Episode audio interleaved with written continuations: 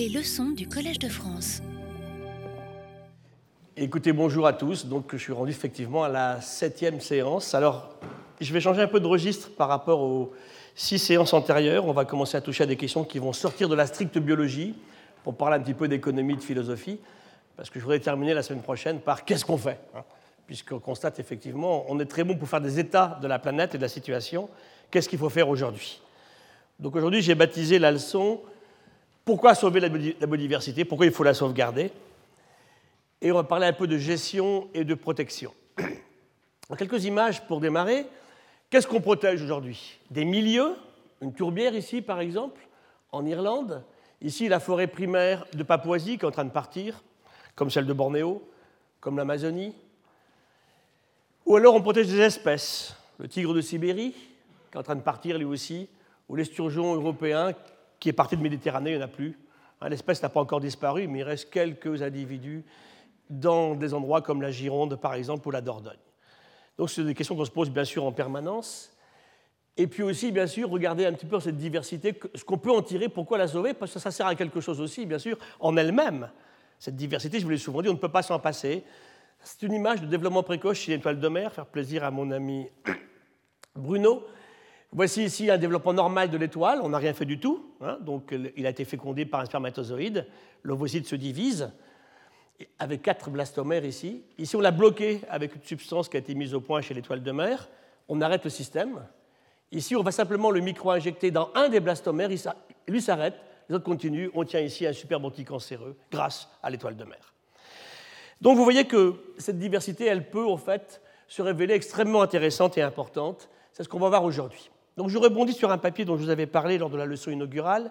Rockström et une trentaine d'auteurs se mettent ensemble pour faire un papier Princeps majeur hein, dans Nature en 2009 et il conclut ici sur l'organisation des menaces qui guettent la planète en matière de changement climatique, d'acidification de l'océan, on en a parlé, d'ozone qui est abîmé dans la couche stratosphérique, des amendements agricoles sur les champs, du cycle du phosphore, de l'usage de l'eau potable, des systèmes agricoles qui changent les paysages, de la biodiversité, des aérosols dans l'atmosphère, des pollutions chimiques. Et il conclut effectivement que ce qui est supportable, c'est jusque-là. Et il montre le chemin récent de ces systèmes qui se sont développés, qui ont augmenté, et deux sortent de la courbe. Hein. C'est effectivement les amendements agricoles avec tout ce qui va avec, et c'est ici la biodiversité, qui part tellement vite qu'on n'arrive même pas à la faire rentrer avec les échelles sur la courbe. Donc, bien sûr, on a rebondi là-dessus. Vous verrez que je démarrais mon cours la semaine prochaine par des économistes qui se sont emparés de ce schéma pour voir ce qu'on peut faire aujourd'hui en matière d'économie durable et viable. Alors, question qui était posée, puisqu'on invente ce mot dans les années 87, Sustainable Development, traduit en français par développement durable. Ce n'est pas très heureux. En castellano ou en anglais, il y a deux mots. Hein. En espagnol, on dit durable, sostenible. En français, on dit durable. C'est pas terrible. Il faudrait bien dire développement soutenable, bien entendu. Mais le mot n'est pas très utilisé. Je ne sais même pas s'il existe réellement, ça va regarder. Peut-être que oui. Toujours est-il que durable, c'est pas exactement ça. Développement en plus, et moi qui suis un biologiste, hein, comme Bruno, un développement, il démarre sur effectivement un ovocyte d'une maman, un spermatozoïde du papa, qui vont bien sûr se joindre pour faire un œuf, un zygote, qui va se développer. Et ce développement, il n'est pas éternel, effectivement. Ça veut dire que développement durable, ce n'est pas très bon. Il faudrait bien mieux vouloir dire développement soutenable ou plutôt gestion durable de l'environnement. Ça, oui, c'est beaucoup plus valable.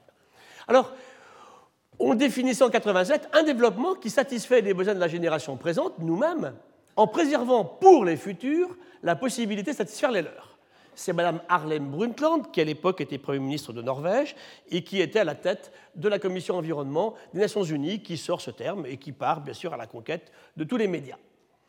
Un petit peu auparavant, en 1974, d'un tout petit village mexicain qui s'appelle Cocoyoc, les Nations Unies s'étaient réunies et avaient envoyé un texte, vous allez voir, hallucinant. Il est totalement d'actualité aujourd'hui. On écrivait Bien que 30 ans se soient écoulés depuis la signature de la Charte des Nations Unies, point de départ tendant à établir un nouvel ordre international sur la planète, l'humanité se trouve aujourd'hui face à un choix critique. L'espoir de donner une vie meilleure à la famille humaine tout entière a été largement déçu. Au contraire, il y a plus d'affamés, de malades, de sans-abri et d'analphabètes que lors de la création des Nations Unies. 74, ça fait 40 ans. on écrirait exactement la même chose aujourd'hui. Qu'est-ce qu'on fait? On sait maintenant. Ça fait pratiquement 100 ans qu'on sait, en fait. Hein. Et on sait vraiment très très bien, depuis le rapport Meadows, depuis le Club de Rome des années 60. Qu'est-ce qu'on attend? Et ça, ce sont des plantes invasives qui partent à la conquête euh, partout euh, de, la France en particulier, hein. entre les Jussies, le Senson du Cap, le Myconia à Tahiti, et puis ici l'ambroisie dont je vous avais parlé, qui vient au départ d'Uruguay. Et nous serons 9 milliards d'humains en 2050. Donc la question est réellement posée. Alors pourquoi protéger la diversité biologique? Toujours l'idée, c'est, vous savez, les types qui défendent la diversité biologique, moi le premier, on me dit, oh, vous, vous, chassez les petits papillons bleus à points jaunes, vous aimez les oiseaux avec des pattes blanches.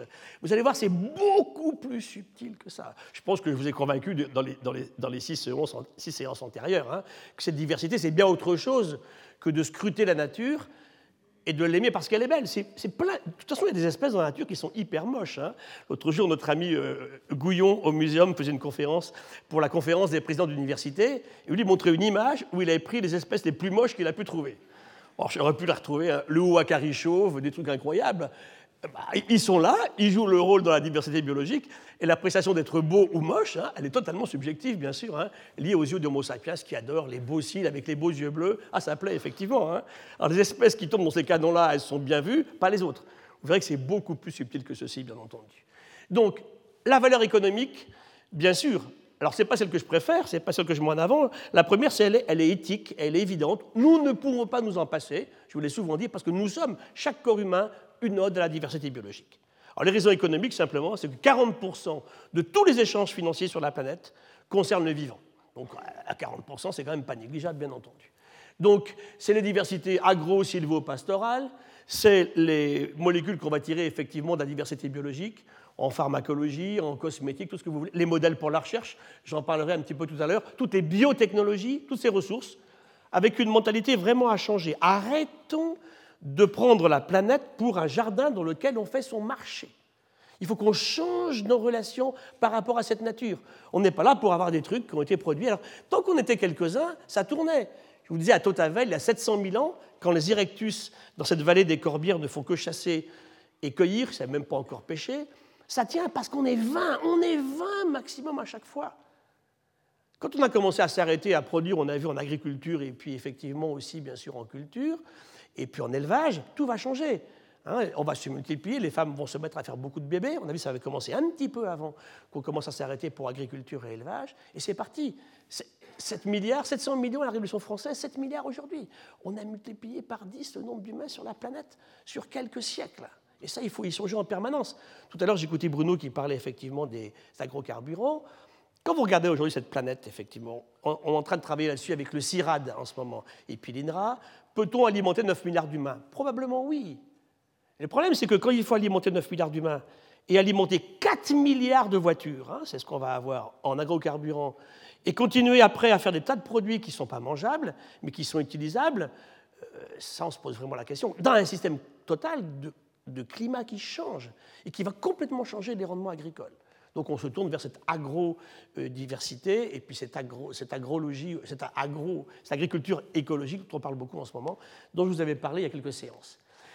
Le rôle fondamental dans les grands équilibres. Je dis souvent Sumatra, 2004, tsunami géant, déclenché par des failles qui ont bougé dans l'océan Indien. Les vagues géantes arrivent sur les rivages de Sumatra, elles vont toucher après la Thaïlande, toute l'Asie du Sud-Est, y compris l'Inde. Le récif corallien va jouer un rôle incroyable. Fait 300 000 morts. Hein. Sans le récif corallien, il y aurait été 3 millions de morts sur Sumatra. Hein. Les vagues géantes vont être brisées, vont être fracassées sur ce récif corallien, qui va, qui va en pâtir beaucoup, mais qui va remarquablement protéger les humains qui vivaient derrière. On a plein d'exemples comme ça. Et ils sont absolument indispensables, bien sûr, ces systèmes, dans l'harmonie globale du système hein, et les relations, je vous avais dit, entre la biogéochimie, hein, la biologie, la chimie et la géologie sont fondamentales.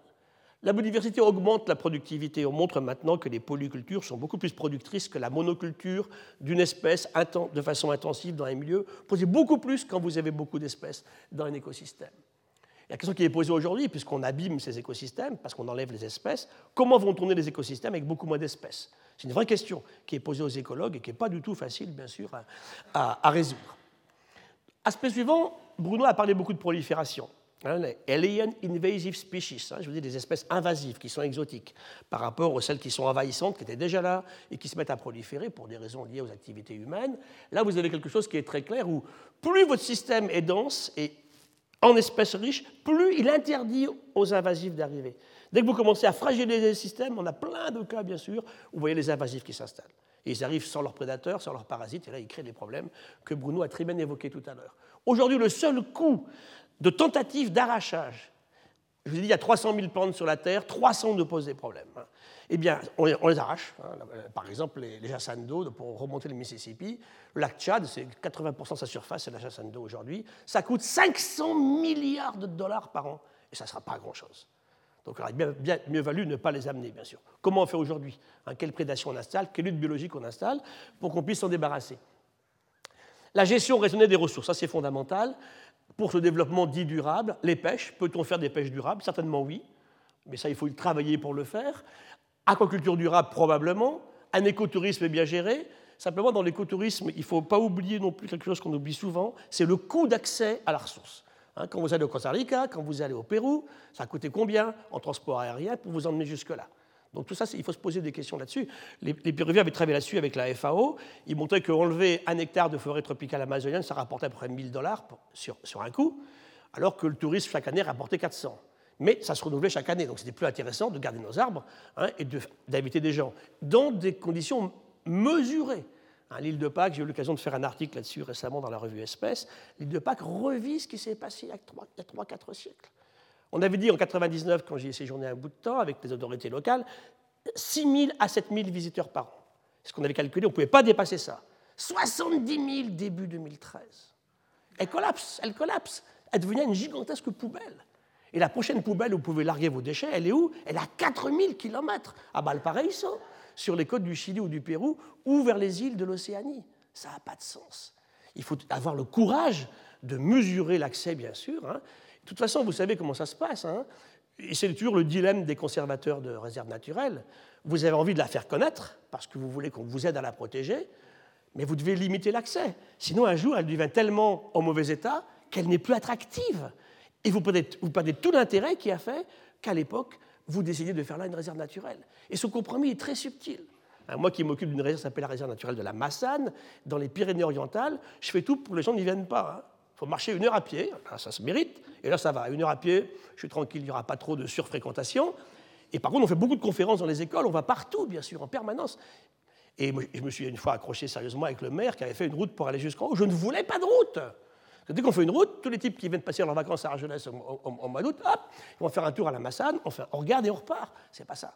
Vous voyez qu'on doit mériter ces aspects particuliers, et ça, il faut effectivement participer à quelque chose.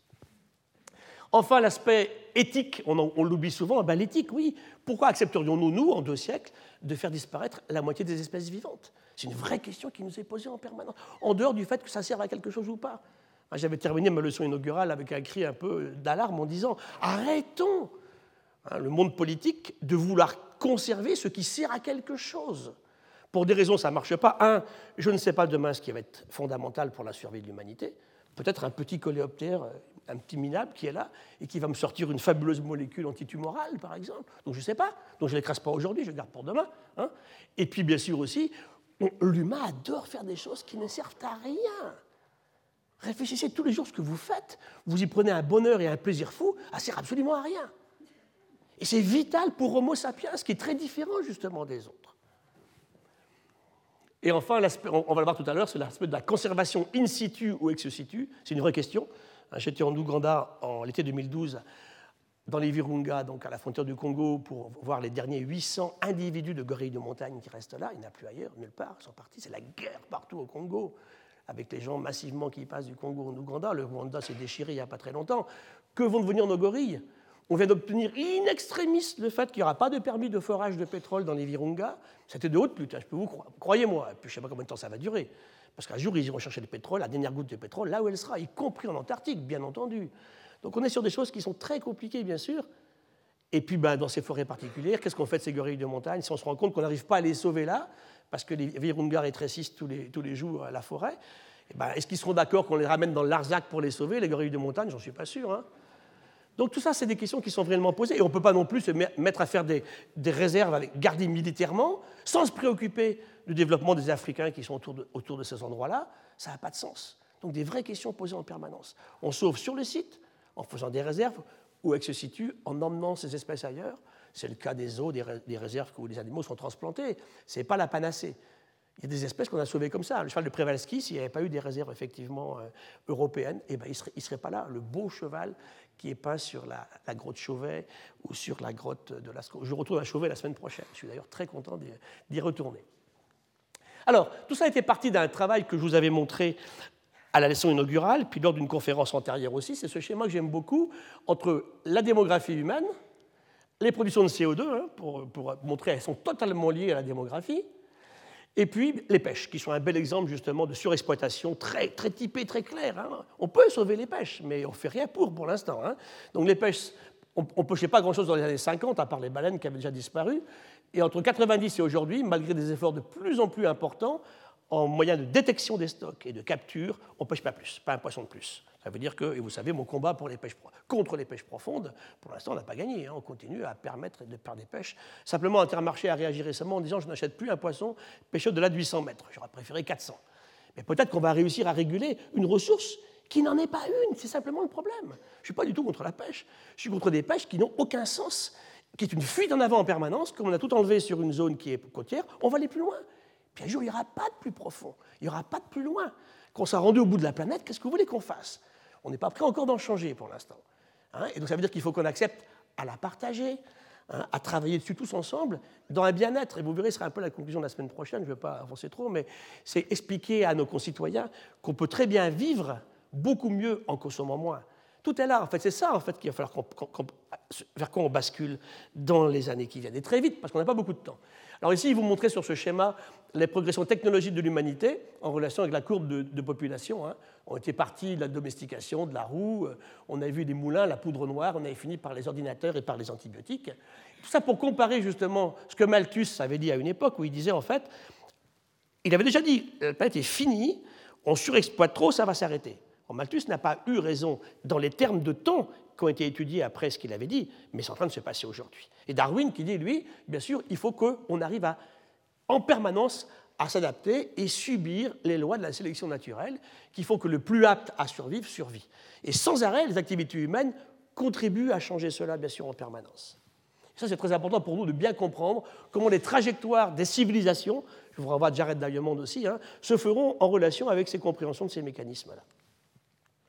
Alors, papiers récents bah, qui sont malheureusement assez inquiétants. En 2010, quand on fait le bilan des dix années de travail entre 2002 Johannesburg et 2012 Rio, bah, on se rend compte que bah, finalement cette biodiversité sur différents critères très variés, hein, de mammifères, d'oiseaux, d'invertébrés, de, forêts, de mangroves, eh bien, elle s'en va partout. Les pressions dessus sont constamment en augmentation et les bénéfices que l'humain tire de cette diversité biologique, ils sont en diminution. Donc ça veut dire que là, on est sur quelque chose, et les réponses sont effectivement inquiétantes. On montre que, encore une fois, le vivant a une fabuleuse capacité de réaction. Hein. Moi, j'ai très confiance quand on parlait des oursins euh, lors du Permian-Trias, où on va repasser de deux, espèces à aujourd'hui 700 espèces d'oursins actuels, mais jusqu'à un certain point. Hein. Et souvent, je dis souvent, l'humain n'est pas forcément responsable de tout, mais souvent, il, il amène la goutte d'eau qui fait déborder le vase. C'est le cas du sac à dos tout à l'heure de Bruno qui est trop chargé.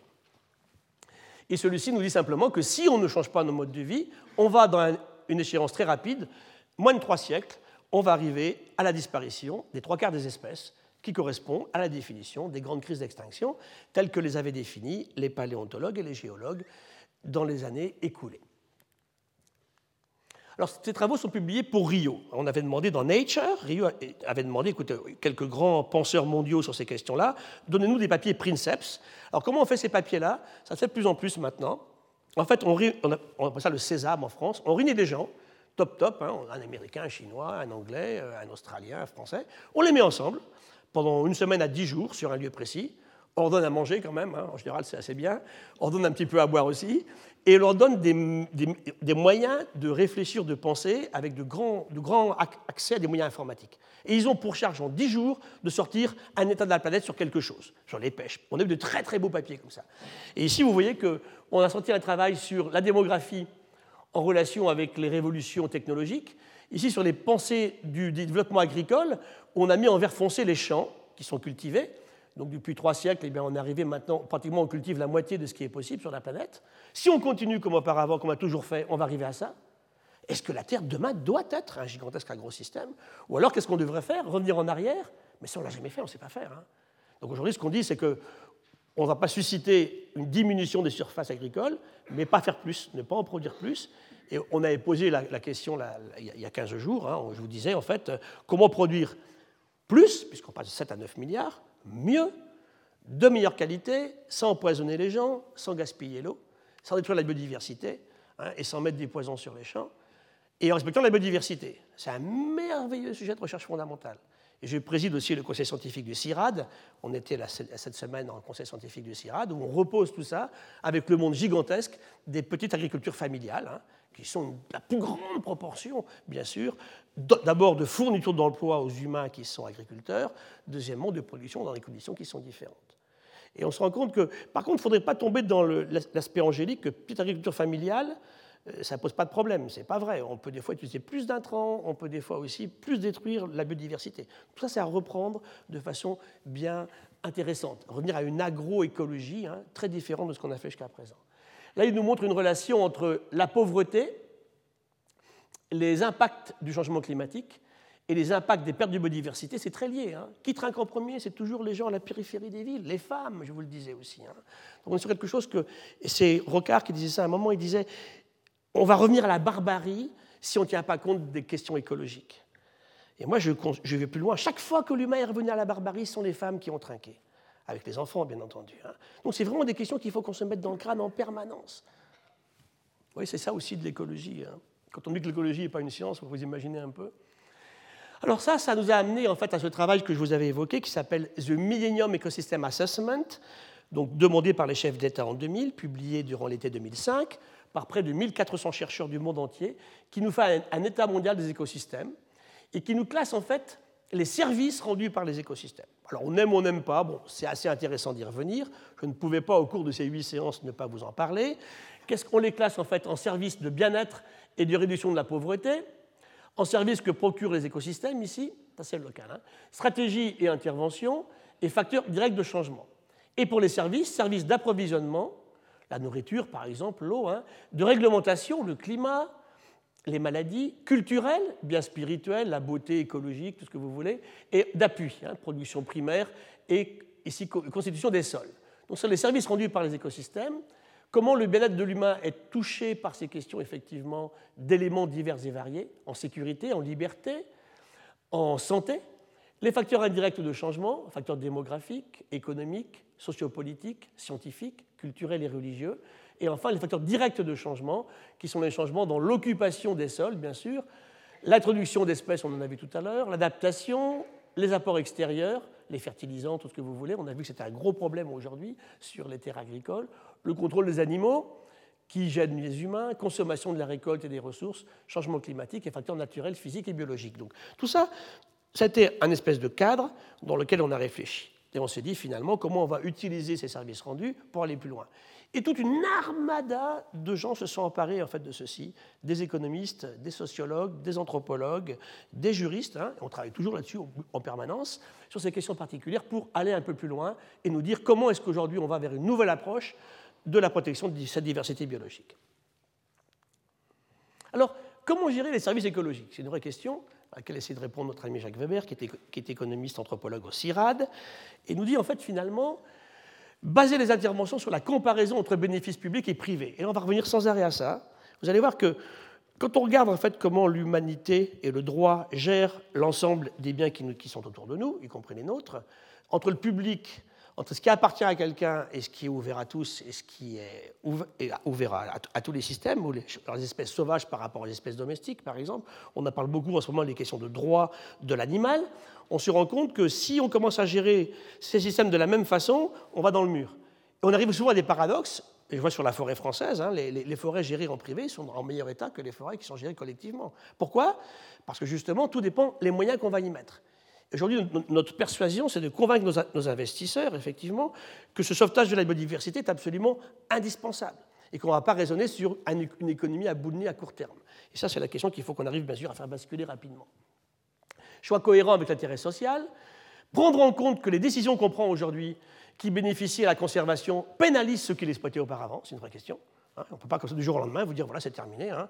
vous pouvez faire ça avant, maintenant vous ne pouvez plus. Il faut voir comment on le règle. Il y a des choses, il faut le faire, hein, parce que sinon on continue à aller dans le mur. D'autres moments, il faut travailler de façon effectivement un peu différente en biseau. Et puis enfin, les recommandations donc, de la Convention sur la diversité biologique présupposent l'existence du système de propriété intellectuelle en face système des brevets. C'est une vraie question aussi qu'il faudra évoquer. Et ça, bien sûr, ce n'est pas le cas si les droits sont collectifs. Et ça, ce sont des questions qui sont très importantes aujourd'hui pour arriver collectivement, intellectuellement, économiquement et juridiquement à gérer ces questions qu'on se pose en ce moment. Alors, quelles sont les sept plaies actuelles de la crise écologique? Vous les connaissez bien, on en a parlé. Le changement climatique s'accélère, et croyez-moi, on n'en est qu'aux prémices. Regardez, j'étais chez moi à Bagnoul ce week-end, il faisait 18 dans l'air, sur la terrasse au soleil, il n'y avait pas de vent, il faisait 34. Tous les amandiers, ça été terminé, les mimosas sont partis, tout part. Les pruniers, tous les fruitiers, les pêchers sont en fleurs partout. J'ai des plantes, mes jardiniers me disent espérons qu'il n'y a pas un coup de gel dans les jours qui viennent. On, est, on arrive à la fin du mois de février, hein, un hiver comme ça à Paris. Ensuite, productivisme agricole, on l'a souvent évoqué aussi, il faut le voir complètement différemment, il faut produire plus différemment sans tout ce que j'ai dit tout à l'heure. Et ça, c'est jouable. Simplement, ça demande de changer les mentalités, bien sûr, des gens qui travaillaient jusqu'à présent comme ça. Pénurie d'eau potable, elle est claire. Hein. Je dirais qu'avant la crise de la biodiversité, on a vraiment une crise de l'eau aujourd'hui sur cette planète. Hein. Et quand l'agriculture utilise presque 80% de l'eau, c'est pour l'agriculture. Hein. Je vous disais l'autre jour, l'humain et ses animaux domestiques utilisent plus de 50% de toute l'eau disponible de la planète. Pour toutes les autres espèces qui existent, c'est quand même considérable, bien sûr. Les ressources halieutiques s'épuisent, on en a beaucoup parlé, et ça, on peut gérer ça. On peut arrêter le massacre sur les pêches. Il faut se dépêcher. La mourir ne reviendra plus, c'est terminé à Terre-Neuve. Hein. On est allé trop loin. D'autres cas, on peut effectivement changer les choses. La déforestation progresse toujours. On a vu encore des chiffres hier, publiés hier, effroyables sur l'Asie du Sud-Est. Hein. Sur Bornéo, l'Amazonie, ça va arrêter un moment, ça reprend. On ne, pas, doit pas justifier un seul mètre carré de forêt tropicale enlevé aujourd'hui. On continue allègrement à un niveau absolument incroyable. Le quart de la France s'en va tous les ans. La biodiversité s'effondre, et ça on en a beaucoup parlé, et les produits toxiques sont de plus en plus disséminés. Voilà, ça c'est vraiment aujourd'hui, ce n'est plus les plaies d'Égypte, c'est les plaies de la planète, hein, sur lesquelles il faut qu'on se penche pour arriver effectivement à changer les systèmes. Pas, pour les beaux yeux des papillons à point bleu, hein, c'est pour simplement que l'humanité se retrouve dans un système aujourd'hui en harmonie avec cette nature et en bien-être par rapport à elle. Alors tout ceci, qu'est-ce qu'on sait faire Des conférences? Et l'humain est très bon pour faire des conférences. Donc la France va faire une grande conférence en mai 2010, puisque c'est l'année mondiale dédiée à la biodiversité. À l'époque, c'était Chantal Joanneau qui était là l'autre jour, qui était ministre de l'écologie et de l'environnement. Et donc, elle organise à Chamonix hein, une, grande, une grande réunion. Je fais l'ouverture ce matin-là. Quelle gouvernance en France pour réussir ensemble? Des vraies questions qui sont toujours posées. La conférence du Rio va lancer la conférence sur la diversité biologique en 92. Cette Johannesburg aura le culot de dire on s'engage, nous, Nations Unies, pour 2010 à arrêter l'érosion de la biodiversité. Je vous en avais parlé. Hein on constate en 2010, janvier 2010, à l'UNESCO, les 25 et 26 janvier 2010, qu'on bah, a tout raté. Ça n'a jamais été aussi pire que ça. Et c'est pire aujourd'hui en 2014 quand je vous parle qu'en 2010.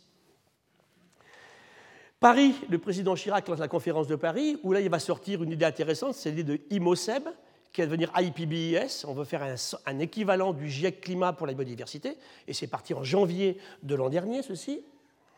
Conférence de l'UNESCO à Paris pour constater justement qu'on n'a pas réussi cette, euh, cette gageure d'arrêter l'érosion de la biodiversité. Et là, je vous avais dit, et là, je vois comment Homo sapiens travaille. C'est ça sa réussite à Homo sapiens. Hein.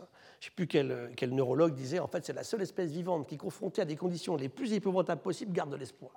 Vous vous rappelez Guillaumet dans sa crevasse dans les Andes, hein, je vous avais raconté son histoire. C'est fabuleux pour lui, hein, et ça explique sa réussite. C'est un peu embêtant pour les autres espèces qui ne sont pas les humains dans ces questions particulières, là, bien sûr. Hein. Et donc, on dit, bah, écoutez, c'est pas... Bon, c'est embêtant, évidemment. Bon, allez, dix ans de plus, 2020, on s'engage à arrêter l'érosion de la biodiversité. Alors, je vous promets qu'on va, se revoir le 31 décembre 2019, et on fera le bilan le 1er janvier 2020. Rio plus 20, vous allez voir, ça a été un fiasco, je vais y revenir tout de suite. Et puis la France s'y remet maintenant en disant, euh, voilà, les conférences environnementales de septembre 2012 et septembre 2013. Je vais y revenir tout de suite. Alors Rio, le sommet de la Terre. Il a quand même une importance, Rio, c'est la première fois que tout le monde se mettait d'accord pour dire ça va pas très bien, il faut absolument, c'était pas le premier sommet de la Terre, hein, c'était le second, il y en avait un en Finlande auparavant, c'était le premier à Rio, et en 2012 on crée justement cette convention sur la diversité biologique. Qu'est-ce qu'on faisait à l'époque? On voyait toutes les réactions qui se produisent sur la planète, on voulait conserver cette diversité pour des raisons économiques, biotechnologiques, éthiques, bien sûr, qu'on évoquait tout à l'heure. Et puis on commençait aussi à manipuler beaucoup le vivant. Hein. On, on sortait les premiers OGM, on faisait le typage moléculaire pour la première fois, on faisait les séquençages en masse les premiers, on voyait les progrès de l'écologie, de la connaissance des écosystèmes, des grands cycles biogéochimiques, et puis on voyait l'influence du climat sur le vivant, du, vivant sur le climat, et on se disait il faut qu'on arrive à éviter une nouvelle extinction en masse. Et donc, il fallait trouver ce compromis entre satisfaire les besoins actuels de l'humanité sans détruire la diversité du monde vivant. Or, l'économie actuelle est entièrement basée là-dessus.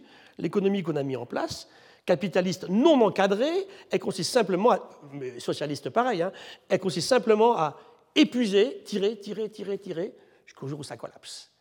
Et ce que disait Lebeau dans son très beau livre sur l'enfermement planétaire, hein, il disait en fait, le problème de l'humain, c'est qu'il ne sait pas s'arrêter avant d'être dans le mur. Hein. Et mes, discussions ici avec vous, c'est justement qu'on fasse tout pour s'arrêter un petit peu avant, un petit peu avant, pour qu'on puisse mieux réagir en conséquence quand le choc frontal va se produire. Donc on fait, cette convention qui est ratifiée par 191 pays aujourd'hui, je répète simplement, toujours à l'exclusion notable des États-Unis d'Amérique n'ont pas signé, la Chine, l'Inde n'ont pas signé, hein, parce que bah, ça ne les arrange pas, c'est assez fou. Alors, c'est la conférence du Rio, donc j'y étais, donc j'avais beaucoup d'espoir, j'ai participé à plein de tables rondes, et à Rio, il s'est passé des choses assez incroyables. Il y a eu un forum des puissants et un forum des peuples. C'est-à-dire qu'on l'accepte dès le départ, ça crée bien sûr des conditions assez particulières. Donc le forum des puissants, il y avait, les chefs d'État, mais M. Obama n'était pas venu, Mme Merkel n'était pas venue, le Premier ministre n'était pas venu non plus. Et puis en fait, on a simplement, vous allez voir, fait que réaffirmer des choses qu'on avait dit déjà 20 ans avant ou 10 ans avant gardé militairement par l'armée brésilienne, parce qu'on était tout, tout proche de favelas, d'un endroit ignoble, c'était sordide. Ce qu'ils appellent le Rio Centro, qui n'est pas du tout au centre de Rio, c'est à la périphérie, au-delà de l'aéroport, c'est dans des mangroves totalement contaminés, où les odeurs sont monstrueuses, avec des moustiques partout. Et puis il y avait le Forum des peuples, je mettais 2h40 en bus pour aller du Forum des puissants au Forum des peuples pour faire mes conférences. Alors, ne me dites pas que ça n'a pas été voulu. Hein.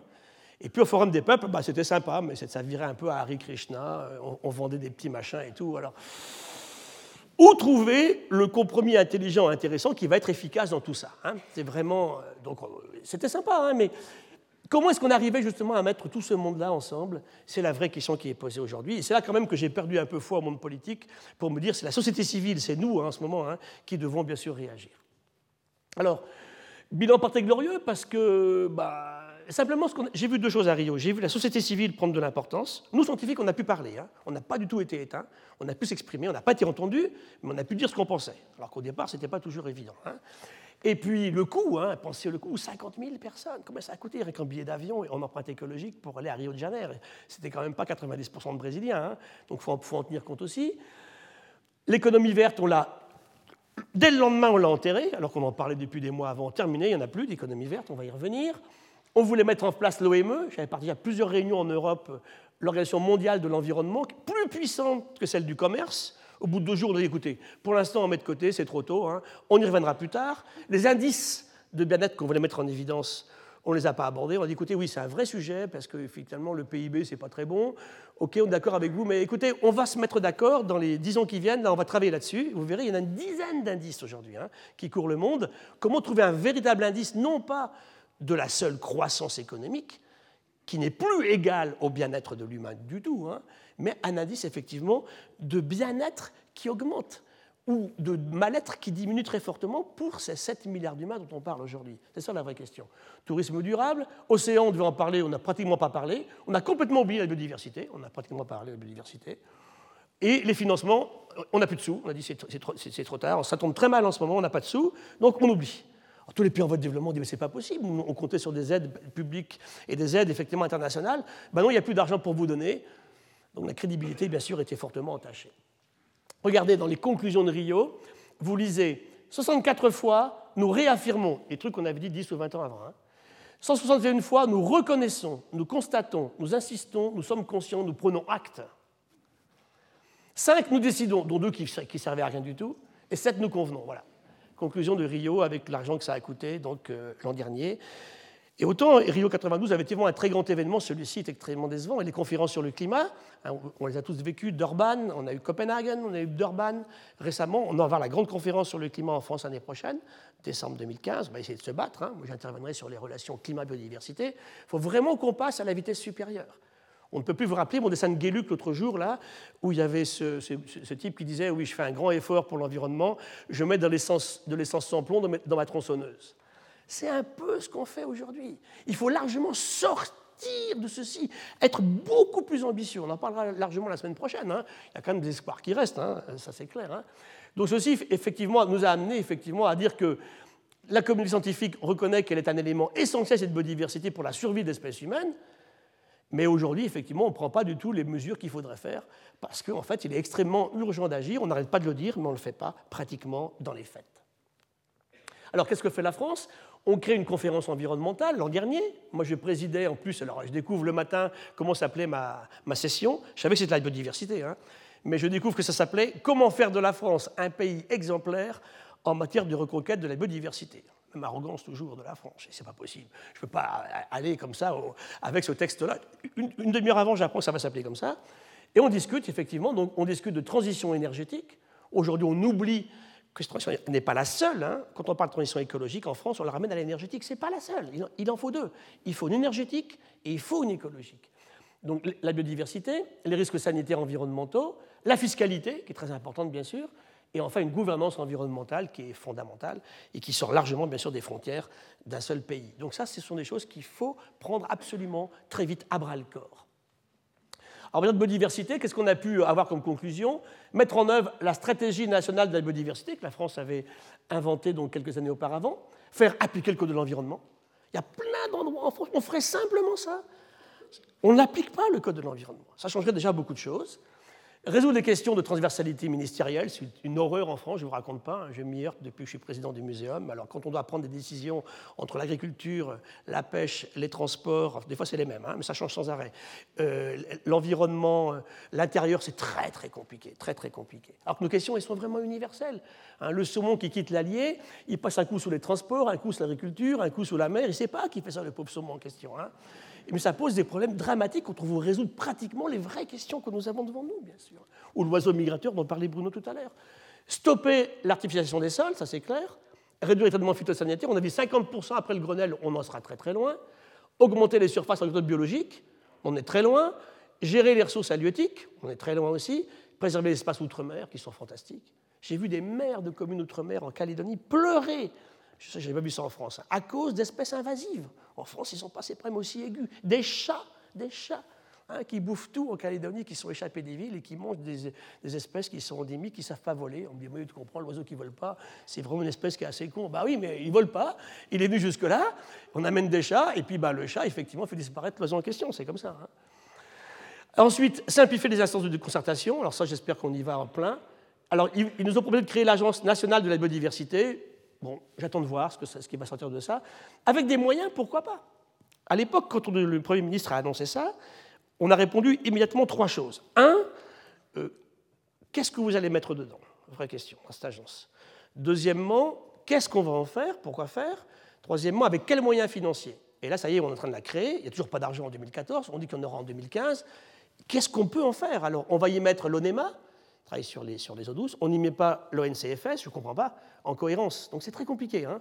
Alors, bien sûr qu'il nous faut des outils de gestion de tout cela, hein, mais lesquels? Collectivement, faisons des propositions et avançons dans le bon ordre. Alors, n'oubliez jamais que quand les écosystèmes s'appauvrissent, effectivement, hein, ces pertes de diversité, elles se font bien sûr en nombre d'espèces, ça c'est facile, mais surtout beaucoup plus, on en avait parlé, elles se font en perte de fonction des écosystèmes. Ça c'est beaucoup plus grave parce que là on perd énormément beaucoup de choses. On tue la poule aux œufs d'or. Vous avez une poule aux d'or, cette nature qui est fantastique, et puis qu'elle a depuis 4 milliards d'années, comme disait Robert Barbeau. Hein.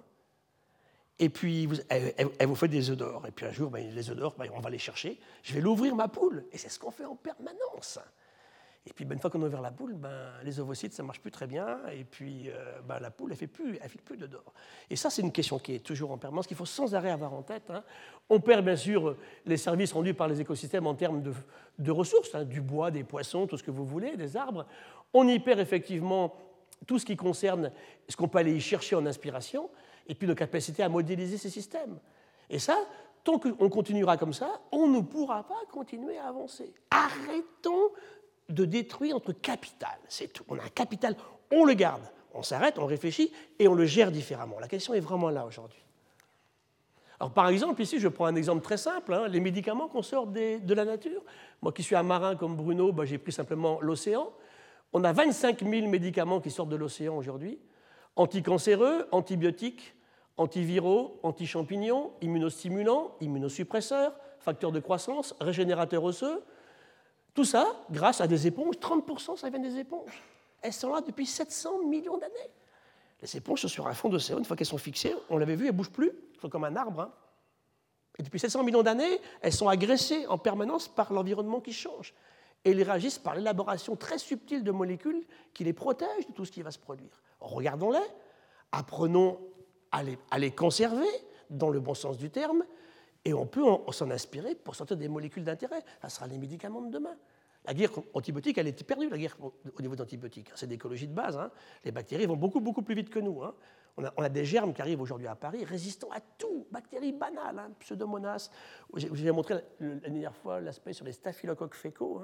C'est des centaines de millions de dollars. Et on a perdu la guerre, en fait, à ce niveau-là. Il faut trouver autre chose. Et là, il y a énormément de diversité chimique, biologique, pharmacologique dans ces espèces. Des modèles pour la recherche. Metchnikov découvre la phagocytose. il a le prix Nobel en 1908. Ce prix Nobel, il l'obtient grâce à l'étoile de mer. Charles Richet, prix Nobel à Monaco, j'en avais parlé dans la leçon inaugurale, il a le prix Nobel en 1913 pour sa découverte du choc anaphylactique à cause de venin de méduse sur des chiens. Von Warburg, lui, a son prix Nobel grâce à des travaux qui sont faits sur l'oursin, en particulier à Roscoff aussi d'ailleurs. Pourquoi il y a un seul spermatozoïde qui rentre dans l'ovocyte et pas d'autres, avec les vagues de calcium qui se produisent par la suite. C'est grâce à l'oursin. Celui-ci est fabuleux. Hodgkin Huxley font un modèle mathématique dans les années 56-58. Ils ont le prix Nobel en 63. C'est la découverte de la transmission de l'influx nerveux. Grâce à un cadeau des dieux de la biodiversité. Ne me demandez pas pourquoi. Hein. Un nerf de calmar, il est mille fois plus gros en section qu'un nerf humain. Ils découvrent, avec leur microélectrode de verre de l'époque, comment se transmet l'influx nerveux avec des phénomènes de polarisation, dépolarisation, sodium, potassium, potassium, sodium, des éléments de l'eau de mer, vous vous en souvenez hein Mon sodium et mon potassium, quand je parlais de la, de la, sortie des océans il y a quelque temps. Candle, lui, travaille sur Alzheimer, il découvre les bases moléculaires de la mémoire grâce à une limace de mer. Timothy Hunt, bah lui, c'est simplement la découverte de la molécule clé du cancer le couple, on sait que ce sont deux molécules, cycline et kinase. Et pourquoi une cellule, à un moment qui ne devrait pas se diviser, prend une décision de se rediviser à nouveau C'est ça la cancérisation. Il découvre ça grâce à l'étoile de mer. Shimomura, ce sont les, molécules de fluorescence de couleur verte surtout et quelquefois rouge de méduses, inventées par des méduses il y a 700 millions d'années, et qui sont la clé de la compréhension de beaucoup de mécanismes dans les laboratoires de biologie moléculaire aujourd'hui. Et quand la méduse invente ça il y a 700 millions d'années, elle ne pense pas qu'un jour il y aura un humain qui aura besoin de son truc hein, pour entrer dans ses laboratoires. Hein. Eh bien l'humain va avoir l'intelligence d'aller chercher ça effectivement chez ces modèles particuliers.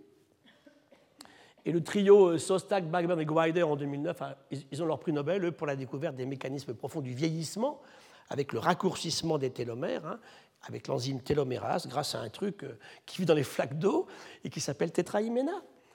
Imaginez si on m'avait dit à l'avance, pas moi, moi je ne travaillais pas comme ça, mais il y bien quelqu'un, qu'est-ce qu'on garde dans la nature qui va rendre service à l'humanité? On est incapable de prévoir ça. Il faut tout garder, y compris les moustiques, c'est comme ça, et les puces, et on verra effectivement ensuite comment gérer ces questions particulières. Alors là, ça pose la question, effectivement, comment est-ce qu'on protège? Réserve, milieu ou espèce, in situ, ex situ. On l'a abordé tout à l'heure. Alors sur les réserves, c'est clair qu'on a un projet mondial, 10% de l'océan mondial en réserve. Et puis sur les continents, on a fait des réserves partout. Alors réserves de tous ordres. Hein. Moi, je ne suis pas un type qui aime la sanctuarisation. Je ne suis pas pour les réserves intégrales où personne ne va. Je suis pour un système où, effectivement, on, a un accès soft, limité, intelligent, hein, contrôlé, dans de bonnes conditions, à tous les types d'écosystèmes, pas les fermer entièrement aux humains. Ça veut dire que ça peut aller des réserves les plus strictes qui existent, hein. un cœur de réserve effectivement sanctuarisé comme le cœur de la réserve de Bayonne-sur-Mer, hein, dans les Pyrénées-Orientales, où on interdit même aux nageurs en surface de passer jusqu'au système les plus ouverts possibles, les réserves par exemple du MAB, hein, Man on Biosphere, où là vous avez des activités agricoles qui continuent, euh, ou des grands parcs nationaux, régionaux. Hein. On peut tout imaginer en fait, il faut voir un petit peu quel est le but qu'on s'est fixé. Milieu espèce, Bon, moi, je pense beaucoup plus pour les milieux que pour les espèces, hein, parce que les espèces, ben, s'il n'y a pas de milieu, de toute façon, euh, c'est un problème, de, vous allez voir tout à l'heure, c'est un problème de combat, de goût, euh, d'opportunités qui peuvent varier. On a parlé in situ se situ. Les biens communs qui nous entourent. L'humain arrive dans un système où il y a des biens communs partout. Et c'est Gareth Hardin qui disait traiter un bien commun comme un bien privé conduit à sa destruction. C'est ça qui c'est. Les pêches, c'est typique. Hein, ces biens communs, il faut les gérer collectivement. Si on les considère effectivement comme un bien privé, on va forcément à leur destruction. Donc des mentalités économiques et juridiques complètement différentes pour les conserver. Et ça pose la question du reste communiste qui appartient à une rivière, par exemple, mais reste communiste. La rivière, elle n'est pas à quelqu'un. Hein, la Loire, ben, elle est là, on, va en tirer. Les bords de la Loire peuvent être privatisés, mais la Loire elle-même au milieu, non. Et puis le reste nullus, c'est une catastrophe pour la pêche aujourd'hui, par exemple. Hein. Puisque là, vous avez un bien qui est ouvert à tous, qui n'appartient pas à quelqu'un, mais qui appartient à celui qui va le chercher. Ça colle pas. Rappelez-vous mon thon rouge l'autre jour, euh, vendu à Tsukiji en janvier 2013, il y a un an, 1,28 million d'euros, un poisson. Le type, qui allait chercher, il a gagné ça. C'est inconcevable. Il aurait, pu avoir, il, aurait, pu être rémunéré normalement pour son poisson en fonction de l'argent qu'il avait mis sur la table pour aller le pêcher, mais le reste, 99%, aurait dû être mis sur un fonds de protection des stocks de thon rouge, de travaux sur les stocks de thon rouge et de partage global. Ce thon rouge qui a, rapporté cet argent-là est aussi bien à vous qu'à moi, qu'à ce monsieur qui est allé le pêcher. Et là, il faut absolument changer nos systèmes. Ça va demander des, gros efforts. Hein. Notre économie doit vraiment s'adapter à des considérations différentes qui fonctionnaient quand on n'était pas très nombreux, qui ne fonctionnent plus à 7 milliards d'humains, dans dans des configurations absolument différentes aujourd'hui. Alors, comment est-ce qu'on protège? Ben, Des cantonnements, à part les réserves. Ben, vous avez des cantonnements sur une zone, par exemple, de protection, de pêche, par exemple. Eh bien, vous cantonnez, ça veut dire que pendant trois mois ou pendant six mois, vous empêchez de pêcher là. Et vous allez restituer donc les juvéniles de la zone protégée à l'ensemble de la pêcherie par la suite. Les quotas, on fixe un chiffre. L'Europe dit chaque année 300 tonnes de dorade à point jaune, et puis c'est comme ça, pas plus. C'est très difficile à contrôler, très difficile. Hein, vous avez un cahier tous les jours, chacune qui est pêchée est déclarée, mais sur un cahier, vous imaginez comme c'est facile à contrôler. Vous avez bien sûr une date d'ouverture, hein, ça pour les chasseurs ils connaissent bien, hein. on ouvre tel jour à telle heure, on ferme tel jour à telle heure, on se met collectivement d'accord. Tous les ans on a des conflits, nous les associations environnementales avec les dates de chasse à loi blanche, on veut l'ouvrir encore une semaine plus tard, on ne chasse pas quand il y a de la neige partout, il faut que le préfet prenne un décret, mais le temps qu'il prenne son décret déjà on a, on a flingué pas mal de bestioles. Donc, c'est vraiment des questions en permanence qui sont, qui sont ouvertes. Ensuite, donc, type sélectif des engins de pêche, ça c'est pour la pêche, hein, la, taille des, la, taille des, engins, le nombre d'hameçons, la taille des mailles de filet, on peut avoir plein de... Est-ce que c'est sélectif? Ça ne cible qu'une seule espèce et pas celle d'à côté. Donc tout ça est très très très important bien sûr à mettre en évidence. Et tout ça simplement c'est pour une raison très simple, c'est pas pour embêter le voisin, hein. c'est simplement pour partager pour l'ensemble de l'humanité et faire que ces ressources qu'on appelle donc renouvelables le soient réellement en stock de pêche, c'est assez effroyable, mais on a tellement pris sur certains stocks qu'on a dépassé les seuils de renouvelabilité. On exploite des poissons comme du zinc ou du nickel, que l'on sait fini à un moment donné.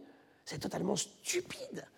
Moi, j'avais un principe qu'on m'avait appris quand j'étais gamin, quand je faisais mes cours d'halieutique. On disait voilà, on ne pêche jamais un individu qui ne s'est pas au moins reproduit une fois.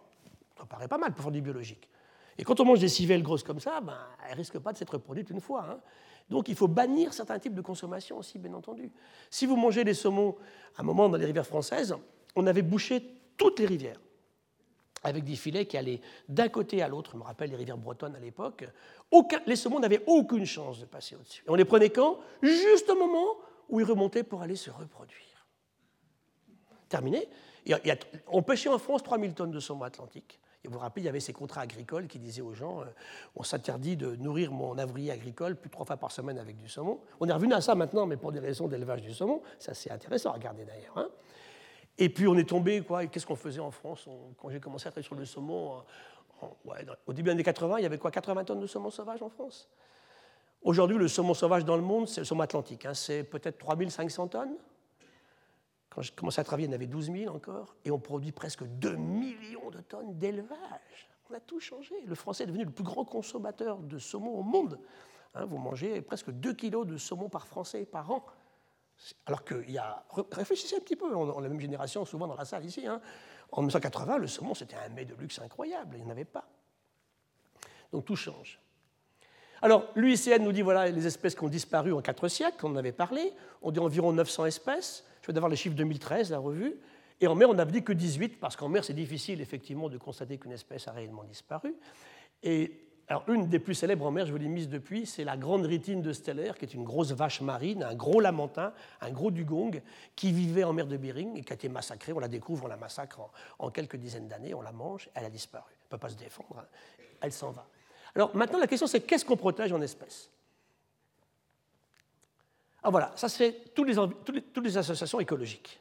On protège ce sur quoi on réagit, ce qui est sensible, ce qui est beau. Alors voilà, bien sûr, je serais le premier à être très malheureux s'ils partent, ceux-là. Hein. Mais ce n'est pas ça le combat, en fait. Hein. de Sibérie, le panda, le loup, le grand condor, l'ours polaire, les sturgeons européens en train de disparaître, c'est bien. La question, c'est que, de toute façon, ils me disent, de toute façon, si on ne défend pas ça, on n'aura pas de sous, de toute façon. Si je me bats pour la puce des Bermudes ou le moustique des Galapagos, je n'aurai pas d'argent. Donc, pour avoir de l'argent, du public, il faut des espèces avec des beaux cils et des beaux yeux bleus. Ah, ça plaît bien c'est un aspect des choses. On protège des oiseaux et des mammifères. en fait, avec, Bruno, on dit souvent, nous, on se bat pour le vrac. Hein, je vais emprunter ça. Et le vrac, c'est ça. On a même mis une puce, vous voyez un peu. Hein. C'est ça, en fait. Parce que cette biodiversité, elle est utile partout. Enfin, utile. Il n'y a pas d'utile et de nuisible. La nature n'a pas inventé des espèces pour plaire aux humains ou pour les embêter. Ça, ne marche pas du tout comme ça. Hein. Le mot de nuisible devrait disparaître. Il n'a aucun sens écologique. Dans les manuels de chasse, c'est encore animal nuisible. Donc je peux le tuer. Et je me rappelle un jour, je lisais un article du chasseur français de 1924 qui disait Les rapaces, les rapaces, je suis là pour les exterminer parce qu'ils sont toujours, effectivement, toujours. Plus, plus, je les vois et plus je les extermine, quelque chose comme ça. C'est terminé, c'est terminé. On est sur autre chose, bien entendu. Et tout ça lié à une espèce qui, est très prolifique. Ça, c'est ma plage à Bagnouls. Hein. Au mois d'août dernier, vous voyez que les humains adorent s'agglutiner, s'agglomérer. Et on, va économiser toute l'année pour venir se mettre le derrière ici dans l'eau. Et, là, je vous avais déjà, dit, hein, sans faire les mesures, j'imagine le niveau de streptocoque fécaux qu'on va retrouver dans la rivière, dans la mer et des chérichia coli. Chacun ses fantasmes. Alors, en plus, quelque chose qui paraît banal peut l'être pas du tout. C'est local ou global? C'est la vraie question en permanence. Et là, au niveau d'IPBS, hier encore, j'étais avec les gens qui vont lancé donc, les travaux d'IPBS. IPBS, donc, c'est le système qui est monté mondialement aujourd'hui, équivalent du GIEC climat pour la biodiversité, et qui est en train de réfléchir en ce moment sur faut-il travailler localement ou globalement. Alors, quand on parle de biodiversité, on part forcément du local, ça c'est clair. Je travaille ici, dans ma forêt, à la Massane, sur mon, sur mon estuaire de rivière, sur mon cours d'eau ici ou comme ça, je pars de ça. Et après, bien sûr, il faut que je tienne compte de ce qui se passe au niveau global. Et là, un exemple très précis qui va vous être très marquant à la Massane, de fait. C'est la réserve de France, c'est la, sixième réserve naturelle en France, 73, une des plus anciennes, et c'est le plus haut point chaud en Europe. Sur 337 hectares, on est rendu à plus de 7000 espèces vivantes répertoriées. Bon, si on avait fait le même boulot en Croatie, on aurait trouvé plus, mais on ne l'a pas fait. Donc 7000 espèces, c'est fabuleux. Hein et pourtant, j'ai regardé cette forêt, les femmes de Collioure, vers 1830, venaient chercher du charbon de bois, on faisait brûler les arbres de la forêt, et on ramenait sur le dos de ces femmes le charbon de bois à Collioure. Vers 1870, on a, on a, les pollens, il n'y avait pratiquement plus de forêt. Et puis on s'arrête. C'est difficile, c'est dur, on ne fait plus ces métiers particuliers. Et on laisse la forêt revenir. Et la chance qu'on a eue, elle n'a jamais été en fait, réutilisée par l'homme, parce qu'elle est difficile d'accès. Il faut, il faut y aller là-haut. Et puis, on va donc en 50-52 commencer déjà à la protéger. En 73, on intervient parce qu'il y, a un projet de marina et de golf géant euh, sur la frontière avec l'Espagne. On intervient, on arrête tout et on fait une réserve naturelle de cette massane. Ça veut dire qu'aujourd'hui, on a ce lieu de si riche diversité sur un endroit où pratiquement il n'y avait plus d'arbres en 1870. Ça laisse de l'espoir. Hein Tout à l'heure, comme Bruno parlait des pollutions par marée noire aussi, hein, ça laisse de l'espoir. La nature a un pouvoir de retour. Mais ne dépassons pas les seuils de renouvelabilité. Hein. Laissons-la se réinvestir, se réinstaller. Ne détruisons pas notre capital, bien sûr. Alors ça, c'est des fermes modèles en Normandie. Hein. Tout va bien, ça marche bien. Le problème, c'est qu'on nourrit ces animaux avec du soja. Soja qui n'est pas fait en France. Il vient d'Argentine. L'Argentine est un très gros producteur de soja, souvent transgénique d'ailleurs, hein, qui va aller partout dans le monde. Et on va aller voir, nous, ce qui se passe. Quel est l'impact des vaches normandes nourries, nourries au de soja? Sur la biodiversité en Argentine. Ça, tout, ça change tout, bien, entendu. Hein. Voilà, ça c'est Menandous, là, Menandou, hein, les autruches américaines, avec la grande pampa argentine. Et voilà ce qu'est devenu aujourd'hui la pampa argentine aujourd'hui? avec ces machines que vous connaissez sur les photos, qui avancent de front. Donc ça veut dire que quelque chose qui chez vous peut effectivement vous paraître extrêmement efficace, vertueux, harmonieux, ne l'est pas si vous allez chercher ailleurs de quoi alimenter votre système. Et quand je dis ça souvent d'ailleurs au moment de la conférence de Paris l'an dernier, je disais en fait, c'est bien de voir l'état de la France aujourd'hui, Hein, faisons de la France un pays exemplaire en matière de reconquête de la biodiversité, en tenant compte des impacts qu'on a aussi à l'extérieur. La France achète 100 000 tonnes de farine de poisson tous les ans hein, pour faire des poulets hein, chez nous. Le soja, on va l'acheter aussi ailleurs. Donc il faut y penser aussi constamment. Notre mode de vie, qu'entraîne-t-il en impact sur la diversité? Chez nous, bien entendu, mais aussi ailleurs. Alors ça, c'est un travail qu'on fait avec les gens des cosmétiques, on travaille beaucoup avec eux, parce que ce sont des gens qui sont très concernés par la biodiversité parce qu'en fait, toutes leurs molécules hein, viennent de la biodiversité, alors de plantes terrestres ou d'organismes marins. Hein, les crèmes, alors moi j'ai discuté souvent avec eux, alors ils m'avaient amusé, puis ils m'avaient dit un jour, on a une cible, nous, c'est la peau de la femme de 50 ans. J'ai commencé à m'intéresser à la peau de la femme de 50 ans. Et j'ai regardé un petit peu, et c'est super intéressant parce qu'on arrive à retrouver effectivement dans le fonctionnement. Alors, les, questions, c'est nutrition, on est bien dans la biodiversité, c'est hydratation, c'est régénération, c'est protection. on est vraiment sur des choses qui sont en plein dans l'action de biodiversité, et ça, c'est fondamental. Et toute l'évolution du vivant raconte cette histoire-là, en fait. Par exemple, les phases lipidiques et les phases aqueuses hein, d'un produit pour la peau sont extrêmement importantes à regarder. Et ça s'est produit depuis les origines de la vie, ces questions de phases hydrophobes et hydrophiles dans les membranes biologiques. vous voyez comment on peut tirer parti de connaissances fondamentales sur l'évolution du vivant pour tirer des choses qui peuvent être effectivement utiles à l'humanité. Vous me direz, les produits cosmétiques, ce n'est pas essentiel. D'accord, d'accord. Mais tout un business qui est fait là-dessus, c'est pareil aussi pour les aspects nutritionnels. Alors maintenant, c'est comment est-ce qu'en allant chercher une petite fleur à Madagascar, ou en Corée du Sud, ou au Vanuatu, aux Aléoutiennes, on va être capable effectivement d'aller en tirer une molécule d'intérêt pharmacologique ou cosmétique sans détruire la plante en question, et bien sûr en ramenant aux populations autochtones à laquelle elle appartient, cette plante, des revenus et des profits qui soient effectivement les plus légitimes possibles. Alors, en France, on a inventé un truc récemment qui s'appelle la trame verte et bleue, trame verte, trame bleue. On s'est dit, voilà, pour cette biodiversité, Bruno a beaucoup parlé tout à l'heure du morcellement, qui est un gros problème, le morcellement, effectivement. Et, eh bien, on fait des trames. Trame verte, c'est par la nature. Hein, trame bleue, c'est par la nature aquatique, le terrestre et l'aquatique. Donc, vous avez un petit schéma qui a été sorti ici au ministère de l'Écologie il y a quelques années, où il nous montrait effectivement qu'on allait sur un système comme ça, de bocage avec de l'agriculture, avec un petit peu encore de forêt, de bosquets, avec des mares, euh, un, bord de mer, des marais, des marais sur, le, sur, le, sur le, rivage, on allait réinstituer un système de continuation écologique par l'eau ou par la terre. Donc ça, ça a été beaucoup, beaucoup travaillé. Et on a montré ici sur un très beau travail en nature il y a quelques années ici, les oiseaux ici, que justement les morcellements au niveau des terres agricoles avait des, des impacts très forts sur les populations d'oiseaux. Hein. Ça s'est fait en pays développés, sous-développés, enfin, en voie de développement et en pays développés. Les impacts sont très forts, effectivement, donc de disparition d'espèces, des oiseaux, encore une fois ici, liés au morcellement. Alors bon, c'est mis en place, c'est très facile à expliquer sur le papier, c'est très difficile à arriver sur le terrain. Hein, il y a le monde agricole se pose vraiment des questions que je comprends parfaitement. Hein. comment je fais? Je dois laisser un mètre sur le bord de ma rivière. Euh, comment je traite ici? Je ne traite pas là. Il y a une vraie réflexion globale. On a fait des schémas d'aménagement, des SCOT, hein, où les gens réfléchissent, ou comment on maintient des continuités, parce qu'on passe sans arrêt de systèmes qui sont privés, qui sont publics, c'est pas simple. L'idée n'est pas inintéressante, mais très difficile à mettre en place, effectivement.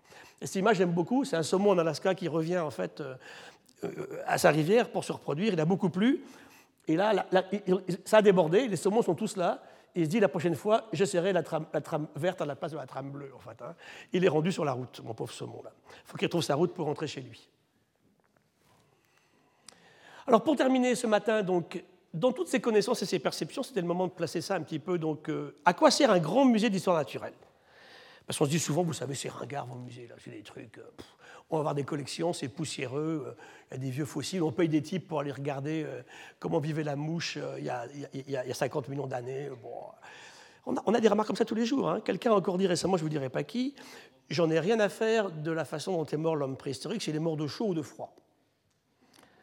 Ça veut dire quand même que si on ne regarde pas comment ça s'est passé il y a quelque temps, je parle aux 2000 ans écoulés, hein, on risque mal de prévoir ce qui va se passer demain pour nous. Et croyez-moi, il va être très impactant, ce changement climatique. Nous, on a quelques mots-clés qui sont biodiversité et géodiversité, évolution adaptation, impact du changement global. Et tout ça, en fait, toutes ces collections nationales, c'est à peu près 70 millions d'objets, le Muséum à Paris, sont là pour une meilleure compréhension du passé, de la gestion du présent et de la prévision de, l'avenir. Ce sont les nanocimes très sophistiqués. Avec ce matériel, on est capable, sur un silex de 2 milliards d'années, 2000 millions d'années, de retrouver une cellule isolée ou de calculer une température de l'eau de mer de l'époque, ou un contenu en oxygène de l'eau de mer, ou un contenu en gaz carbonique. Donc on a des précisions sur les climats du passé assez exceptionnelles. Alors ces collections, c'est 140 collections à Paris au Muséum, pour 12 sites, et c'est à peu près 70 millions d'objets qui peuvent être l'herbier national, par exemple, des insectes, des, dessins, des peintures, des animaux naturalisés, des minéraux, des, restes humains, bien sûr, hein, ça peut tout ce que vous voulez. Tout ça fait partie, effectivement, des collections nationales qui sont là pour nous permettre, effectivement, d'avoir une bonne connaissance du passé, d'établir l'actuel. Hein. on est le, musée dépositaire en France des espèces qu'on va décrire. Hein. Donc le muséum, c'est presque un million de types déposés à Paris sur un peu, moins, un peu plus de 2 millions d'espèces connues. Et puis c'est aussi, bien sûr, les modèles aujourd'hui utilisés dont parlait Bruno, pour qu'on essaie de prévoir un petit peu mieux l'avenir. On parlera plus d'économie la semaine prochaine. Et puis on fait des grandes expéditions qui font encore un peu rêver. Ça, c'est Espiritu Santo en 2006. 150 chercheurs, 230 personnes, deux radiodécimes, deux navires de surface, plus de 1000 espèces nouvelles trouvées. Ça coûte 2 millions d'euros, me donner un chiffre, hein, pour aller dans une île perdue de l'archipel du Vanuatu, avec quatre écosystèmes, la mer, le karst, les jardins et la forêt pristine inviolée, hein, on est totalement perdu là-dedans. Et là, je, je suis allé donc cinq ans après, l'an dernier, je suis allé restituer au Premier ministre du Vanuatu sa biodiversité. Je dis voilà, on a trouvé 437 plantes qui vivent chez vous et pas ailleurs. Je vous les ramène, elles sont décrites, elles ont un nom maintenant. Maintenant, vous en faites ce que vous voulez, c'est à vous de les gérer. C'est à vous éventuellement d'aller chercher des molécules d'intérêt euh, pharmacologique que vous pourriez valoriser dans le futur. Et les amis d'un congélateur, je ne sais pas ce que ça va devenir, parce qu'il faudrait créer des musées localement, bien entendu. Hein. C'est un peu l'accompagnement. la dernière, c'est l'an dernier, Madang, New Guinea. Là, on a été donc presque 400 chercheurs sur le terrain, conditions effroyables sur le, sur le terrestre. Il a plu sans arrêt, sans arrêt, sans arrêt, sans arrêt, sans arrêt. Les papillons ne décollaient pas. Au niveau marin, sur, des dragages ici à 200 mètres, en mer de Bismarck, hein, entre la Nouvelle-Bretagne, la Nouvelle-Écosse et la Papouasie, c'est jonché de canettes de bière et de bouteilles, des sacs en plastique. Donc c'est partout cette pollution au fond des océans. Par contre, pour faire rêver un peu, hein, ces merveilleux petits euh, micro-mollusques découverts, des microgastropodes. Aussi cet extraordinaire crabe qui plaît beaucoup à Bruno, qui est tout poilu, avec des grands poils noirs, des grands yeux rouges qu'on a trouvés. Hein, il est là, il existe, hein, tapis au fond de sa mer de Bismarck, au large de la Papouasie. Voilà, c'est ma dernière image aujourd'hui. Donc ça, c'est un travail sorti dans Science, il y a quelque temps, où on nous montre les impacts des mesures de conservation sur les espèces vivantes. ils ont fait une cartographie mondiale ici ils montrent les menaces sur les espèces. Alors c'est en brun pour les continents, c'est en bleu pour le marin là où ça disparaît le plus vite. Et ce sont ces endroits-là qui contribuent justement aux chiffres. On dit 300 fois plus vite que la biodiversité s'en va qu'il y a quelques, temps au niveau des temps géologiques, parce qu'on détruit des écosystèmes extrêmement riches en espèces. Ce n'est pas ici qu'elle s'en va la biodiversité aujourd'hui. Hein. On, a tout perdu déjà, de toute façon. il ne reste pas grand-chose à perdre, un petit peu quand même. Hein. Mais c'est vrai que là, on perd énormément parce qu'il reste énormément de zones extrêmement riches. Et ici, ils ont regardé pour les plantes, les invertébrés et les vertébrés justement avec la classification de l'UICN, donc euh, en danger éteinte, en danger très fort d'extinction, en danger moyen d'extinction, jusqu'aux espèces qu'on estime encore pas trop menacées. Hein. On a fait une classification mondiale des mesures de conservation. C'est un élément de travail hein, qui permet de réfléchir. Son défaut, c'est que, on regarde, encore une fois, on regarde que les trucs qu'on connaît bien, les oiseaux, les mammifères, on ne regarde pas beaucoup les, les invertébrés. Merci. Retrouvez tous les contenus du Collège de France sur www.colège-2-france.fr.